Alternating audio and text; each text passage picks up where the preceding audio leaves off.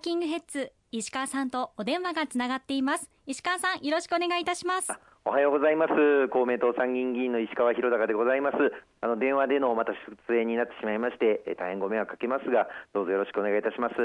今週もよろしくお願いいたします。さて1月23日に2023年の通常国会が召集されました。そうですねはい政府4演説を行った上で26日、27日に各党の代表質問も行われました。はいはい、まあ、収録の都合上、首相の施政方針演説について確認をしたいんですけれども、石川さんの感想などいかがでしょうか？はい、ありがとうございます。あのいよいよ第211回通常国会、まあ今年2023年の通常国会が1月23日に召集されました。同日あの岸田内閣総理大臣から今年1年間の政府の方向性を示す所信表明演説が行われまた外務大臣から外交演説そして財務大臣から財政演説そして経済政策担当大臣から経済演説と、まあ、いわゆる政府4演説があの行われて衆議院参議院の本会議で聴取をさせていただきました。これを受けて今週は25、26日に衆議院で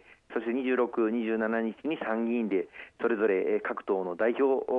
者が本会議場で代表質問を行うという予定を組ませていただきまして26日には衆議院の本会議で公明党から石井幹事長がまた27日には参議院の本会議で公明党の山口夏夫代表がバッターとして質問に立ち岸田総理また関係閣僚に対する質問をさせていただいたんです。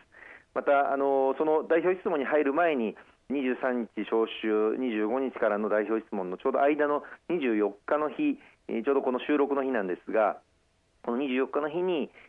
参議院の本会議で令和3年度の決算の報告に関する総理全閣僚が入っての本会議代表質問が行われました。これはあの参議院があもう長年ですね決算重視の参議院というふうに言われておりまして予算の使い方を決める予算委員会というものばかりが注目されますけれども実際どのように使ったのかという決算報告を政府は毎年すべての予算の執行が終わった後に国会に提出するんですね。令和3年度の決算報告が昨年の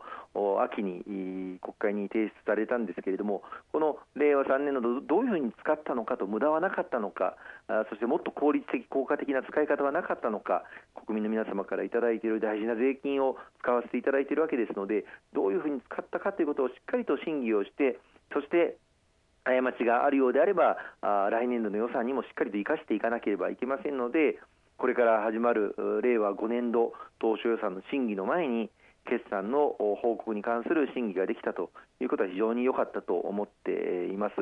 まあ、そういう形で今週は国会がいよいよスタートして最初の本格的な論戦がスタートしたということになります。はいそうなんですね。決算報告あまりニュースにならない印象があったので非常に今聞いて重要だなというふうに思いました。そうですねあの予算委員会というものがよく注目されますが予算委員会は、まあ、こういう予算を組んでこういうふうに使っていきますよというものを決めるのが予算ですけれども実際にどう使ったかということを報告を受けて徹底的にチェックをする。そういう中でより効率的な予算の使い方これに反映をしていくという流れが非常に大事だと思っております、まあ、6年間の任期を与えていただいている参議院ならではの取り組みとして決算を非常に重視をして毎年毎年審議をさせていただいております、まあこの決算重視の参議院ということを強く主張し形作ってきたのも公明党参議院の歴史の中での実績ですね。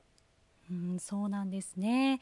そして首相の施政方針演説の中では防衛費の増額についてや少子化対策新しい資本主義などさまざまなお話がありました、えー、非常に課題もたくさんある中で、えー、議論が非常に重要になっていきそうですよね。そうですね。あの岸田内閣総理大臣の施政方針演説、今回は特に少子化対策は待ったなしの課題だというふうに最重要政策として位置づけていただきました。公明党としても昨年の秋に子育て応援トータルプランというものを発表させていただきましたけれども今、少子化、人口減少これが加速度的にスピードを上げて進んでいる中にあって少子化対策は本当にもう待ったなしの課題だというふうに考えております。昨年は生まれた子どもの数が80万人を切るという当初であれば2020年代後半で迎えることが想定されていたものが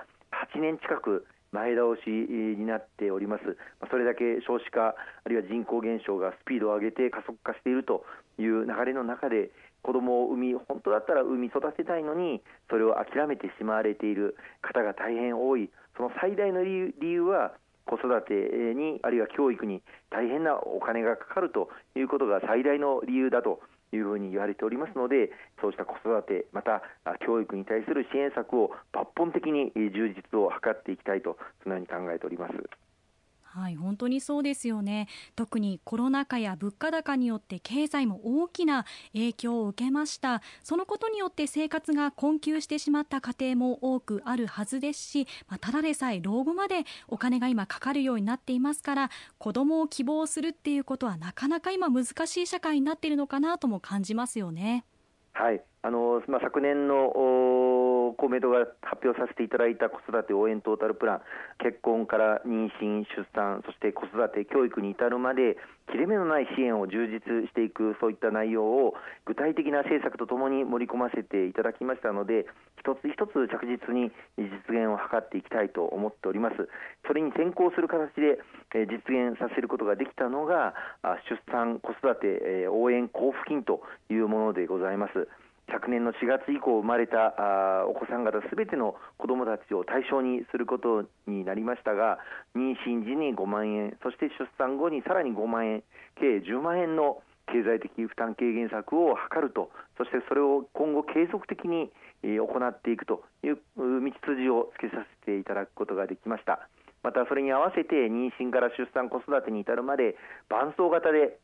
寄り添って相談をするそういった体制を全国で創設をするということも実現をすることができまして今、それぞれの市町村ごとで具体的な制度設計が行われ今月、また来月と具体的なそれぞれの市町村ごとの形が見えてこようかというふうに思います。うんそうなんですね。将来も継続して安心できる子育てができるように支援を続けていくその安心感を広げていくことが重要だということですよね。そうですね本当だったらもう1人、もう2人子供を産み育てたかったそういった希望される方々の希望が叶う社会というものをぜひとも公明党が先頭に立って実現を図っていきたいというふうに思っています。はい、そうですよね。子育てに支援を力を入れている地方もありますから、いい政策もどんどんどんどん取り入れて、え全国的にこの子育ての支援を厚くしていくってことも重要ですよね。一貫してあの公明党としてこの子育て支援策、これまでも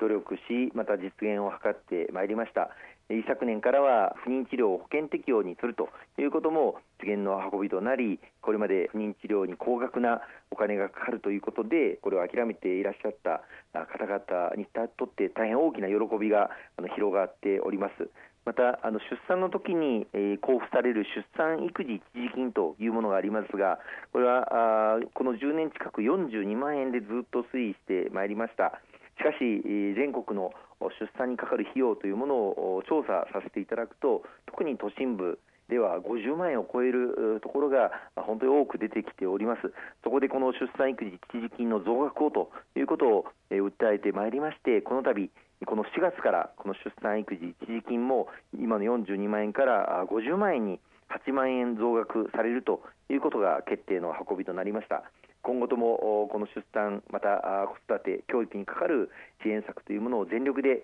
推進をしていきたいと思っております。そうですね、えー、どんどんこれからも支援も増えていくかもしれませんしこれからも注目していきたいと思います。ありがとうございます。後半も引き続きお伝えしていきます。